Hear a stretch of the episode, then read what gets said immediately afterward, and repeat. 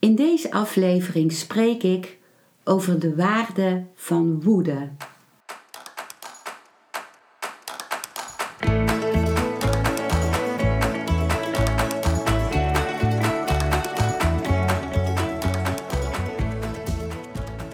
Welkom bij een nieuwe aflevering van Modita's podcast Van Pijn naar Zijn. De podcast waarin ik je meeneem voorbij de pijn in je leven naar wie je diep van binnen bent. Hoe kun je beter omgaan met je gevoelens? Hoe vind je rust in je hoofd? Wat zit er precies achter je pijn? En vooral, hoe kun je steeds meer jezelf zijn? Adem eens diep in en uit. Ik wens je veel luisterplezier.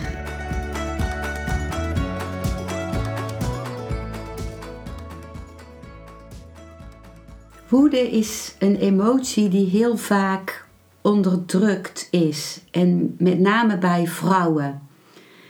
Aan vrouwen wordt uh, expliciet dan wel een beetje onderhuid duidelijk gemaakt dat uh, woede niet vrouwelijk is en dat je uh, beter verdriet kunt tonen dan woede. Terwijl bij mannen vaak het omgekeerde het geval is geweest. Het is natuurlijk een generalisatie, is niet altijd zo, maar vaak wel. En sowieso wordt woede bij beide geslachten vaak onderdrukt, omdat het een emotie is die je vaak niet al in dank wordt afgenomen als je die uit als kind. Omdat als je woede uit, dan voelt de volwassene die voor jou zorgt zich vaak afgewezen. En uh, woede wordt ook vaak als een negatief iets gezien, terwijl in feite woede nodig is ook voor creatieve processen.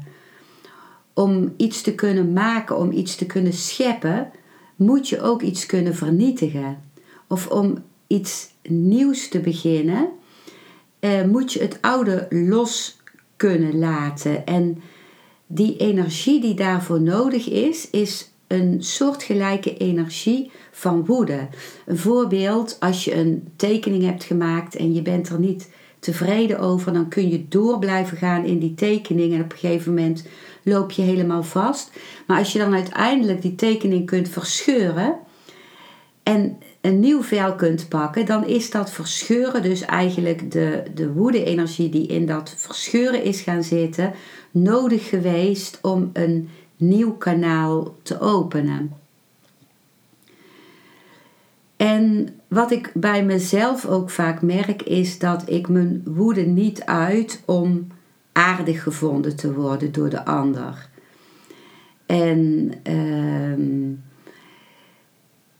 ja, uh, ik merk dus ook dat woede te maken heeft met grenzen aangeven naar een ander. Er is soms woede voor nodig om tegen een ander die alsmaar dichterbij komt dan jij wilt, te zeggen van ho, tot hier en niet verder.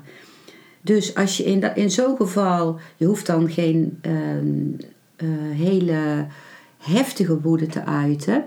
Uh, die heftig wordt het pas als je het zo lang opgekropt en onderdrukt hebt, dat het er dan, als je het eenmaal zegt, heel heftig uitkomt. Maar je kunt dat ook uh, door iets je stem te verheffen, bijvoorbeeld zeggen van: Ho, ik wil dat je hier niet over deze grens gaat van mij. En dat maakt de relatie vaak juist beter. Tenzij iemand anders dus helemaal niet met deze energie van jou kan omgaan. Maar heel vaak is het voor de ander ook fijn als je laat weten precies tot uh, wat jij nog fijn vindt. Omdat die ander dan ook weet van, dat je ook eerlijk zult zeggen uh, als je iets wel fijn vindt. Dus uh, het uiten van woede geeft de ander ook een, een veiligheid. In de zin van dat hij weet dat jij laat zien wat er binnenin je leeft. ik heb zelf uh, in een sessie in het Osho Meditatiecentrum in Pune in India uh, gevoeld waar ik begonnen ben met mijn woede te onderdrukken. En dat was een sessie uh, waarbij ik terugging naar mijn kindertijd. En die sessie, ik weet helemaal niet meer hoe dat ging en wat voor soort sessie het was. Maar ik weet wel dat ik bij een uh, soort herinnering terecht kwam. Uh, vanuit de tijd dat ik nog geen geheugen had. Dus die ik met mijn geheugen ook weer niet actief kan terughalen. Dus uh, ik leer dat ook in de traumaheling opleiding die ik volg. Dat vanaf een jaar of drie bij vrouwen en een jaar of vier bij mannen ontstaat het geheugen. Dus dan wordt dat gebied in de hersenen ontwikkeld. Om dingen terug te kunnen halen met beelden bijvoorbeeld. Of met uh, ja, ook geluiden en gevoelens. Maar bij een kleiner kind, een kind, een meisje onder de drie of een jongen onder de vier, uh, is, zijn die hersenen nog niet zo ver ontwikkeld. Maar evengoed is er dan een ander soort geheugen. En dat is meer een geheugen van de lichaamcellen waarin de, de gevoelservaringen zijn opgeslagen. En daar kon ik naar terug. En toen ik daar naar terug ging, toen kwam er ook een beeld bij mij op. En het beeld was dat mijn eenjarige, jaar jongere zusje op een mat zat in de keuken, omgeven door speeltjes. En ze was aan het blazen op een toeter. En ze, was, uh, ze ging helemaal op in haar spel. Ze zat daar, al haar speeltjes waren om haar heen. Um, mijn zusje was ook heel goed in het afbakenen van haar grenzen en wat van haar was. En ook heel goed in de expressie van woede. Zij had ook het lef om dat te doen, om het risico te lopen om niet aardig gevonden te worden. En zij zat daar en ik voelde dat zij echt leefde. En ik was de oudste en ik voelde dat ik het voorbeeldige kind uh, moest zijn. Dat mijn ouders dat graag wilden. En ik voldeed dan ook aan die verwachting, zoveel als ik kon. Ik wilde uh, aardig gevonden worden, ik wilde hun uh, liefde en aandacht niet verliezen. Maar bij de blik op mijn zusje, die zoveel vrijheid had in mijn ogen en zo levendig was en zomaar keihard op die toeter kon blazen, was er zo'n grote woede in mij. En ik, ik zie mezelf daar staan bij de keukenkastjes, hele lage keukenkastjes, maar die waren gewoon voor mij, kwamen die tot, uh, tot boven aan mijn hoofd. Ik voelde dat ik die keukenkastjes open wilde trekken en dat ik al het serviesgoed, alle glazen en borden en alles wat daarin stond, met mijn armen eruit wou maaien op de grond. En dat dan alles op die stenen vloer kapot zou kletteren. Dus dat was echt een, een razende woede. Die zich al een, een hele tijd natuurlijk in mij had uh, opgehoopt. En het was een, een heel goed gevoel voor mij om bij die puurheid van die woede te komen. En wat ik nu in de, in de traumaopleiding uh, hoorde en leerde was dat uh, die, die krachtige energie van woede en ook gepaardgaande met het vrijkomen van uh, seksuele hormonen, dat dat gebeurt in de, in de leeftijd van twee jaar, twee jaar, tweeënhalf jaar. Dus dat zie je ook, hè? kinderen die gaan zeggen van nee, ik wil het niet. Die gaan de grenzen aangeven als ze daar uh, de kans voor krijgen en, en de durf voor hebben. Dus dat was ook mijn woede en die heb ik onderdrukt. En dat, is, eh, dat heeft ook later in mijn leven geleid tot mijn depressies bijvoorbeeld. Bij een depressie zijn woede en verdriet helemaal onderdrukt. In, in de puberteit, nou toen ik was ik een jaar of 16 of 18, toen ging ik naar uh, de priester van ons dorp, omdat ik dan wilde zeggen wat mij niet beviel in de kerk. De kerk, of uh, vooral Jezus, had iets heel belangrijks voor mij. Het, uh, hoe hij leefde en de boodschap van liefde, maar ook de boodschap van, van lef hebben. Zijn ouders durven verlaten. Ehm, eh, door het land trekken op gevaar van eigen leven en uh, helemaal zichzelf durven zijn. En ik, uh, ik was heel graag in de kerk, maar niet in de kerkdienst zoals die was. Ik ben katholiek opgevoed. En uh, dus uh, in de kerkdienst was er veel spreken van de uh, priester, van de pastoor. En de mensen die, die zwegen allemaal en die zaten eigenlijk vrij passief te luisteren. En uh, ik miste daar een heleboel. Wat ik miste was stilte bijvoorbeeld. Dat er ook ruimte voor stilte was, waarbij iedereen met de aandacht naar binnen kon gaan.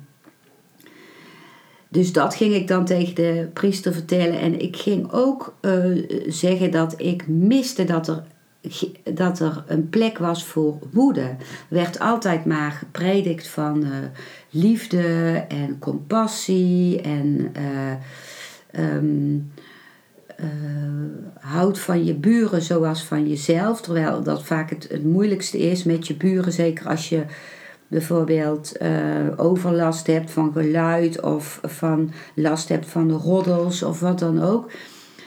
En er was gewoon geen plek voor woede. Dus ik zei tegen die priester: Ik mis het gewoon dat je eens een keer met je, met je vuist op de preekstoel sla, slaat. En uh, ik vond dat juist zo mooi van uh, toen Jezus in de tempel kwam, waar allemaal koophandelaren hun waren hadden uitgestald.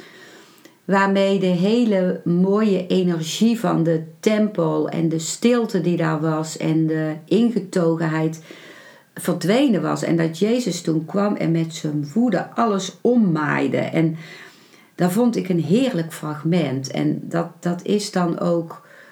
Uh, dat is dan ook gerelateerd aan dat ik natuurlijk deep down wel iets vermoeden van die woede die ik zelf had onderdrukt.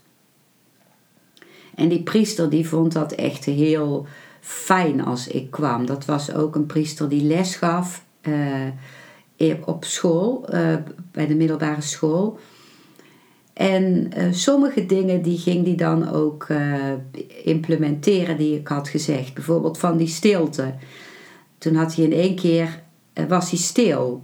Eh, in, de, in de zondagsdienst. Maar ik, ik heb nog nooit zo'n ongemakkelijke stilte meegemaakt. Want mensen wisten niet wat er gaande was. En die gingen op hun horloge kijken van het is toch nog niet afgelopen. Of ze gingen staan en rondkijken wat er met die priester aan de hand was. Dus het was niet de stilte die ik bedoeld had. Wat ik uh, ook leer in de traumaopleiding is het, uh, het voelen in jezelf en het erkennen van de relatie tussen woede en angst. Ik heb daar ook een YouTube-filmpje over gemaakt. Dat YouTube-filmpje heeft dezelfde titel als deze podcastaflevering. En mijn YouTube-kanaal heet Modita van Zummeren. Dat, dat zie je ook in de beschrijving onder deze aflevering. En dat filmpje is maar heel kort, dat is maar zes minuten. Maar ik ga dat hier ook vertellen in deze aflevering. De relatie tussen woede en angst. Als wij woede voelen opkomen, dan En dat kan soms, als je niet gewend bent om woede te voelen, kan het een heel klein iets zijn. Bij traumaheling ga je uh, op een hele subtiele manier uh, voelen en ervaren wat er bij je speelt. En ook in je lichaam. Dus het kan zijn dat je op een gegeven moment voelt dat je uh, spanning hebt in je kaken. Dat, dat is herkenbaar, denk ik, voor heel veel mensen. Je kaken zijn heel erg gekoppeld met woede. Dat zie je ook bij dieren. Hè? Als die kwaad zijn, dan zie je die hele kaken opengaan, de, de, de onderkin naar voren gaan of de bovenkaak naar voren gaan en de tanden worden zichtbaar en ook bijten bijvoorbeeld. Uh, hè, ook ook een, een, een roofdier die verscheurt met zijn tanden de prooi. Dus ook daar zie je dat woede heel nuttig is. Die, die woede, die agressie is nodig om in het levensonderhoud te kunnen voorzien voor zo'n roofdier. Dus als je bijvoorbeeld spanning voelt in je kaken of je voelt spanning in de schouders, ook dat heeft vaak met geblokkeerde woede te maken. Als je die schouders een gang zou laten gaan, dan zou waarschijnlijk in veel gevallen je arm uithalen en een zwaai maken en je zou een vuist maken en je zou ergens op inrammen of ergens op slaan of eh, iemand bij de kraag grijpen. Dus ook een frozen shoulder heeft heel vaak te maken met geblokkeerde woede. Je hebt dan als kind die woede gevoeld en je zag aan de ogen van je ouders of aan het, de respons van je ouders daarop dat ze het je niet in dank afnamen. En dan dacht je terugtrekken met die arm.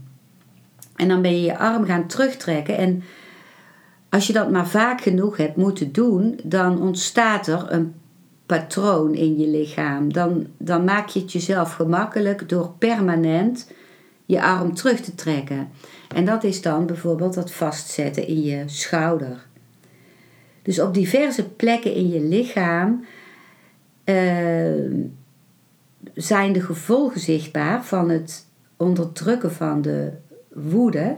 En dat, dat weet je op zo'n moment niet. Maar als je daar met je aandacht naartoe gaat en gaat voelen van als ik vanuit die plek, vanuit mijn lichaam, van binnenuit een beweging zou kunnen maken, welke beweging zou dat dan zijn?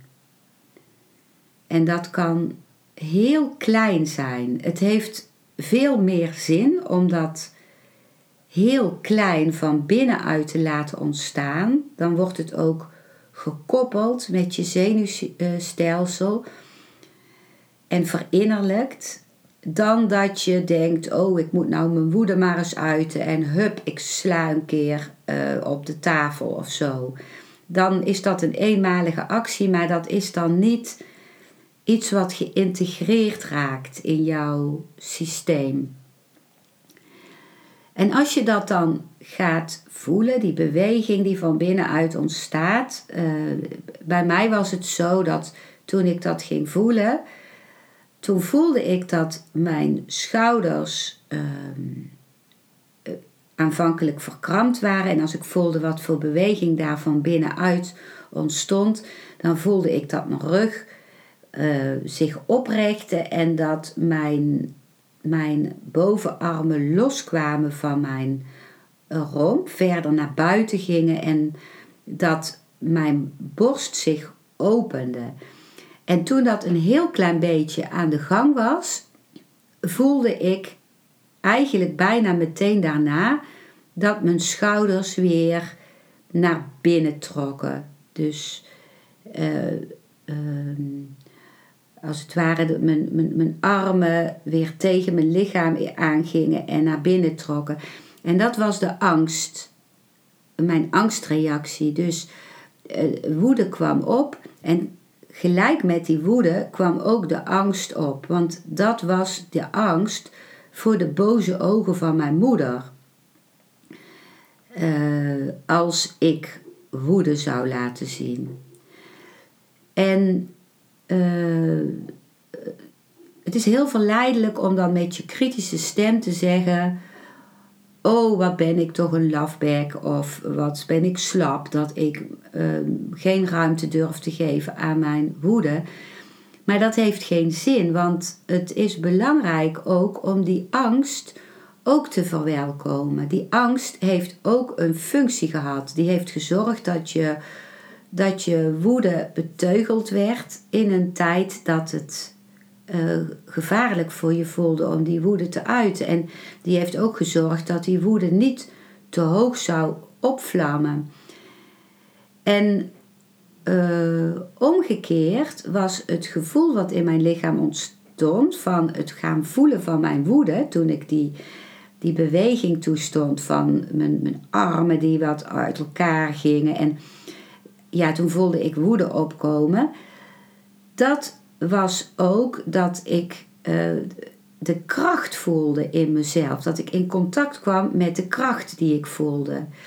Wat voor de angst weer fijn was om te, om te ervaren dat die kracht er ook was. Dus wat mij hielp was om uh, mijn handen, mijn handen voor mij um, uit te, voor, voor mij te houden met de handpalmen omhoog. Dus mijn linkerhand en mijn rechterhand hield ik voor me zodat ik ernaar kon kijken. En dan stelde ik dus voor dat in mijn linkerhand dat die stond voor de woede en de rechterhand stond voor de angst. En dan kon ik dus kijken naar die linkerhand, oh daar is de woede en de rechterkant, daar is de angst. En dat hielp mij om, om het beide zichtbaar te maken. Dat ze beide aanwezig waren en dat ze er beide mochten zijn. En op die manier werkte ik dan met die traumaheling. Dus uh, uh, merkend dat als er een bepaalde beweging kwam bij een van beiden, dat er dan sowieso meer ruimte in mijn systeem ontstond. Als ik dat heel traag volg, volgde en ook dat vanuit die ruimte er nieuwe mogelijkheden ontstonden. Als er meer ruimte ontstaat in het systeem, dus daarvoor was zowel de angst onzichtbaar en, uh, en onderdrukt, en ook de woede was onzichtbaar en onderdrukt. En vanuit die samengetrokken, onderdrukte toestand kun je niet op nieuwe manieren en nieuwe ideeën komen, want het, het, er is gewoon geen ruimte. En waar er ook maar ruimte ontstaat door heel langzaam te volgen wat er aanwezig is, komen er nieuwe schakelingen in het zenuwstelsel en komen er nieuwe uh, ideeën op, komen er nieuwe mogelijkheden worden zichtbaar en je gaat ook uh, anders kijken naar de wereld. En dat is niet iets wat, wat je jezelf dan oplegt, maar wat dan vanzelf ontstaat. Dus woede en angst gaan eigenlijk altijd uh, hand in hand. En ook iemand, uh, als je de woede echt uit, dan, uh, dan is die energie groter dan de angst. En zoals ik al zei, uh, kan woede, uh, agressie, heel constructief zijn. Je hebt ook uh, agressie, dat noem je dan geen woede, maar je hebt agressie nodig bijvoorbeeld om een gat te graven in de tuin. Als je een vijver wilt bijvoorbeeld, of om, om uh, ja, iets tegen te houden wat jij niet wil. In feite is dat, zou je dat misschien niet betitelen als woede, maar de energie die daarvoor nodig is, is hetzelfde als de woede-energie. Woede heeft een hele creatieve kracht. Uh, dat zie je ook in de, in de oude goden van Wodan en Donor, die, die van, van de god van het onweer en van de bliksem. Dat waren hele vurige goden die heel, heel veel kracht hadden en die ook vroeger aanbeden werden. Maar waar wij vaak bang voor zijn, is voor de destructieve woede. eh, iets wat kapot maakt zonder ook iets te willen creëren. Dus uh, destructieve woede is, ja, ik trap simpelweg alles de grond in of ik verniel iets. Dat, dat, achter die destructieve woede heeft altijd een energie gezeten die bedoeld was voor iets constructiefs. Maar vanuit een frustratie en vanuit een niet gehoord zijn en niet gezien zijn, kan dat destructief worden. En dan ben je de gerichtheid kwijt op waar die woede nu eigenlijk voor bedoeld was. Wat de, de constructieve intentie was van de woede. En als je woede heel lang hebt onderdrukt, dan ben je vaak bang voor destructieve woede. Dat als je die woede eenmaal zult uiten, dat die dan zo blind zal zijn en zo ongecoördineerd en ongecontroleerd, dat die alleen maar zal kapot maken en dat die zelfs kan doden. Mensen of dieren of planten of wat dan ook uh, dood. En dat is ook logisch, want als je heel lang hebt onderdrukt en jouw woede is meer en meer gestegen en gestegen en gestegen en heeft een grens bereikt dat je bijna niet meer aan kan om hem nog te voelen en je durft hem niet te uiten, dan komt er een ander zenuwstelsel in actie die zorgt dat daar een soort kap overheen komt, dat, er, dat die overroeld wordt. Dus in jezelf voel je dan nog steeds heel veel onrust, maar jij komt in een soort kollaps. Je, je, je wordt heel passief en je kunt bijna niet meer vooruit of je, of je dissocieert. Je, je ziet alleen nog maar fragmenten of je, uh, je gaat lijden bijvoorbeeld aan chronische vermoeidheid of fibromyalgie. Er kunnen allerlei uh, ziektes ontstaan door niet alleen woede, maar door de, de grote energie die, je ont, die in je ontstaan is, niet te kunnen afmaken en te moeten onderdrukken. Maar als je woede in, in uh, gecontroleerde proporties kunt toestaan, dan geeft dat je juist je levendigheid. En wat mij dus heel veel geholpen heeft, is eh, in therapieën, in met name bioenergetica, emotioneel lichaamswerk. En ook in de osho-dynamische meditatie, eh, waar, waaraan ik uh, podcastaflevering 25 heb gewijd, om de woede en, die omhoog komt, te kunnen uiten, zonder hem te uiten op mensen.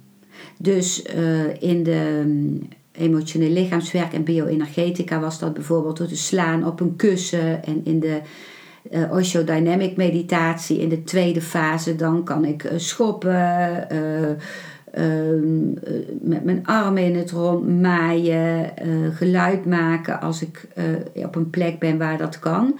Bij mij thuis doe ik het zonder geluid, alleen met mijn lichaam. En dat is uh, niet alleen fijn om de expressie te kunnen geven aan die woede, maar ook om te erkennen voor mijzelf dat ik die woede heb. En om mijn kracht en mijn levendigheid en mijn energie te voelen. In, woede is een enorme levendige energie.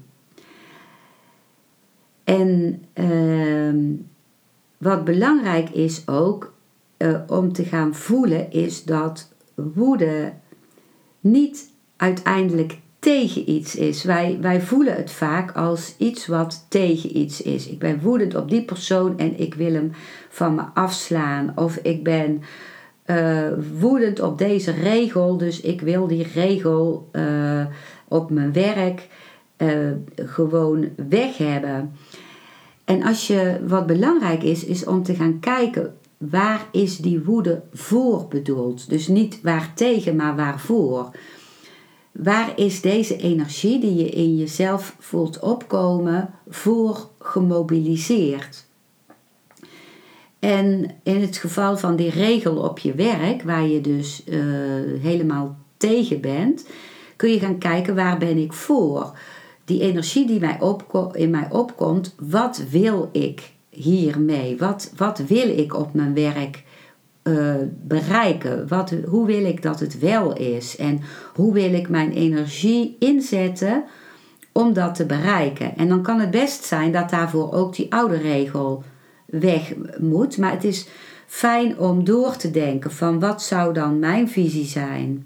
Of die persoon waar ik zo boos op ben, zo woedend op ben. Wat, ik ben niet voor niks boos. Vaak ben je alleen maar heel boos op iemand die, waar je in feite heel veel om geeft. Anders dan zou het je misschien heel, veel onverschilliger ehm, laten wat iemand bij je doet of met je doet. Dus om als je dan zo woedend bent, om ook te voelen wat, wat wil ik eigenlijk met die persoon? Wat is mijn verlangen? Waarvoor ehm, komt deze energie in me op? En hoe kan ik die inzetten om, om dat duidelijk te maken aan die persoon? En dan kan het best zo zijn dat, je in, in, dat het dan wel goed is om de woede te uiten naar die persoon. Ik heb zelf heel lang, eigenlijk wel bijna tot aan nu, nu ik deze aflevering opneem, de fout gemaakt om te denken dat het heel goed was als ik vanuit alleen maar met meditatie bezig was op zo'n manier dat ik woede in me op voelde komen, tot een hoogtepunt voelde komen en weer af voelde zwakken. Dat is zeker een manier waarop je om kunt gaan met woede en die ook in heel veel gevallen goed kan zijn. Maar bijvoorbeeld met name in een partnerrelatie of in een relatie met vrienden, is dat in feite heel destructief het zorgt als die ander heel boos op jou wordt, bijvoorbeeld. En jij voelt eigenlijk ook woede, maar je gaat denken: oh, ik, ik ben hier te goed voor om dat te uiten. Of ik ben heel meditatief. Dus ik ga dat van een afstandje waarnemen in mezelf. En ook mijn partner neem ik, eh, van mijn partner neem ik de woede van een afstandje waar. Hoe vernederend is dat voor je partner? En hoe frustrerend is het als, als je. Uh, stel dat je zelf woedend wordt op iemand en iemand die staat daar alleen maar passief te kijken en doet niks terug. Dan is er geen ontmoeting. Dan, is, dan kan die, die woede die iemand naar jou uit, die vindt geen respons, die vindt geen klankbord, die vindt geen, geen uh, tegenwicht. En dat maakt degene die woedend is nog woedender. En dan denk je, oh jee, wat heb ik een woedende partner. Hij wordt alsmaar woedender. Maar wat is jouw aandeel erin? Ik zeg niet dat als je zelf voelt dat je de zwakkere bent en dat je het onderspit gaat delven, fysiek ook, uh, als, als je, uh, en emotioneel, als die woede van je partner heel destructief is, dan kan het wijs zijn om daar niet op zo'n manier op te antwoorden. Maar um, in de andere gevallen is het goed om tegenwicht te geven. En als je echt van iemand houdt, dan doe je het net iets minder als de woede die je naar je toe hebt gekregen. En bij de liefde is het iets anders. Als je liefde naar je toe krijgt en je houdt van iemand, dan geef je net iets meer terug. Dan kan er een positieve spiraal ontstaan. Maar ik heb dus het, het, de fout gemaakt dat als mijn partner heel boos werd, eh, om dan die houding te hebben van nou, ik, ik ga me niet uiten hoor. Ik, eh, ik kijk er gewoon alleen maar naar. Waardoor mijn partner dan natuurlijk nog bozer werd en er later ook schaamte ontstond bij mijn partner. Dus, en dat komt, die schaamte komt omdat ik een houding had van in het Engels holier than thou. Dus heiliger dan jij. En in feite. Uh, kan ik nu zien dat het voor mij ook moeilijk is om mijn emoties te uiten. En dat dat echt iets is waar, wat ik meer te leren heb. En wat ik nu ook wil leren. Ik heb ook het, het sterrenbeeld uh, waterman. En voor een waterman heeft de neiging om neer te kijken op emoties. Om dat als zwak te zien en, en als niet ter zake doende. En ehm, ja, nu, nu begin ik te zien hoe belangrijk dat is voor mij om dat te leren. Dat ik er levendiger van word, dat ik echter van word. Dat ik ook helderder word, want ehm, ja, wat anderen ook aan mij teruggaven was van uh, ze voelen al, alle vuurpijlen pijlen die ik dan in me heb, uh, maar ze worden niet zichtbaar. En ze zien het ook aan mijn ogen bijvoorbeeld. Dus het is niet zo dat ik die emotie van woede dan helemaal weg kan houden. Maar als ik hem uit, dan kan die ander daar ook op reageren. En dat was ook wel iets waar ik bang voor was, van de reactie die ik dan zou krijgen.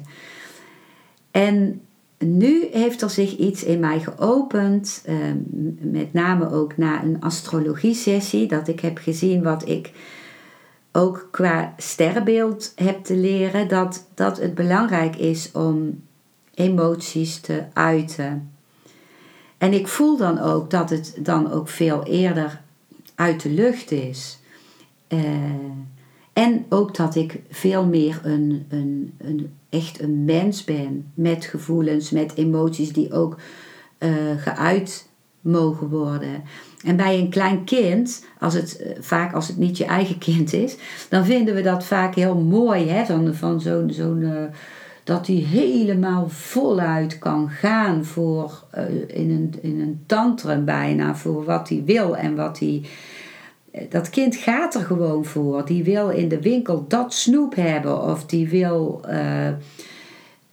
deze bal hebben of die wil, die wil niet dat een ander kind iets van hem afpakt. Dus die is daar heel helder in. En natuurlijk moet een kind leren, dat is ook het moeilijke als je ouder bent van een kind. Dan is het ook weer je taak om te leren hoe het kind in de maatschappij kan leven dus dat het bijvoorbeeld uh, niet de woede gaat uiten op zo'n manier als die in de schoolklas zit of, of, uh, en dat soort dingen. Dus dat is weer de moeilijke taak van een ouder om enerzijds het kind de emotie toe te staan en anderzijds te leren in welke situatie wel en in welke situatie niet. Maar uh, ja, ook in de familieopstellingen die ik geef, dan zie ik hoe wezenlijk het is dat uh, een kind wat bijvoorbeeld zijn ouder gemist heeft, door, doordat de ouder vroeg is doodgegaan of dat de ouder ziek was en daardoor niet voor hem, hem of haar echt kon zien of emotioneel niet beschikbaar was, dat dat kind kan uiten: Papa of mama, ik ben heel boos op jou. En dat dan uh, de ouder in de familieopstelling kan zeggen van ik begrijp jouw boosheid. Want dat kind heeft dat nodig, of het kind in ons, wat er nog steeds is, heeft dat nodig om dat te kunnen zeggen. Want uh, als die, die woede niet geuit kan worden, dan kun je die, die toenadering van liefde niet maken naar de ouder. Dus daaraan zie ik in die familieopstellingen hoe belangrijk het is dat de woede in het kind erkend wordt. Maar ook dat wij de woede zien en erkennen als volwassenen in bijvoorbeeld onze partner. Dat we die ook op waarde schatten.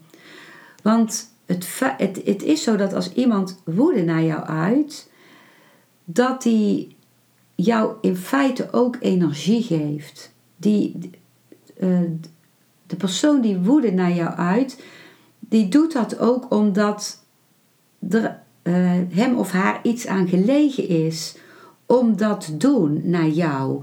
Dus in die zin ben je belangrijk voor die ander.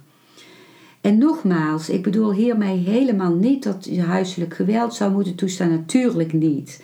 Maar wel uh, dat er een keuze is om te zien van hé, hey, blijkbaar komt er bij mijn partner of bij mijzelf heel veel energie naar boven die niet voor niks gemobiliseerd wordt. En om dan de moed en de kracht te hebben om daar nieuwsgierig naar te zijn. En misschien kan het niet op dat moment, want vaak als, als, als je die woede op je af voelt komen, dan is het soms te veel voor dat moment. Dus dan kun je daar later ook uh, over spreken en kijken of je, als de woede te hoog opgeladen geleid is, dan heeft dat niks meer te maken met, met die partner op dit moment of die vriend die dat in je uitlokt. Dan weet je gewoon, er is een overload. En die overload is altijd omdat dan iets gekoppeld is aan een ervaring uit het verleden of iets gekoppeld met een beeld wat je hebt of een betekenis die je hebt gegeven aan die woede van de ander. En als die koppeling er is, dan is het wel nodig, als die koppeling heel sterk is, om je terug te trekken en dan bijvoorbeeld dingen te doen als op een kussen slaan of op je knieën voor je bed gaan zitten en met rechte rug, met beide armen op het bed slaan. En om dat alleen te doen, om, om, om dat stuk een ruimte te geven wat te veel is. Ik hoop dat deze aflevering uh, jou iets gebracht heeft wat, uh, wat de moeite waard is om te integreren in je leven. En mocht je uh, aanvullingen hebben of jouw eigen ervaringen willen delen, ben je altijd welkom om dat te doen. Onder deze aflevering of als je mijn uh, post hebt gezien over deze aflevering op bijvoorbeeld Facebook, om dan daar nog even naar terug te gaan en daar een reactie achter te laten of mij een mailtje te sturen via info.genietenvanmeditatie.nl. Dankjewel voor het luisteren naar deze aflevering. Ik hoop dat hij je een nieuw inzicht of perspectief heeft gegeven. Ik hou van interactie, dus als je iets wilt delen, stuur me dan een mailtje op info@genietenvanmeditatie.nl. Ik geef je dan altijd antwoord. Ik wens jou dat je vreugde in het dagelijks leven zult ervaren en innerlijke rust en dat je steeds meer je pijn zult kunnen omvormen in zijn. Je kunt de afleveringen van deze podcast volgen via Spotify, Google Podcast, Apple Podcast en Podbean door op de volg- of abonneerknop te klikken. Als je luistert via de Apple Podcast, dat kan alleen als je een iPhone hebt, heb je een extra voordeel omdat als je op de knop abonneren klikt, je steeds een berichtje op je mobiele telefoon ontvangt als er weer een volgende aflevering van mijn podcast verschijnt. Je bent van harte welkom bij die volgende aflevering.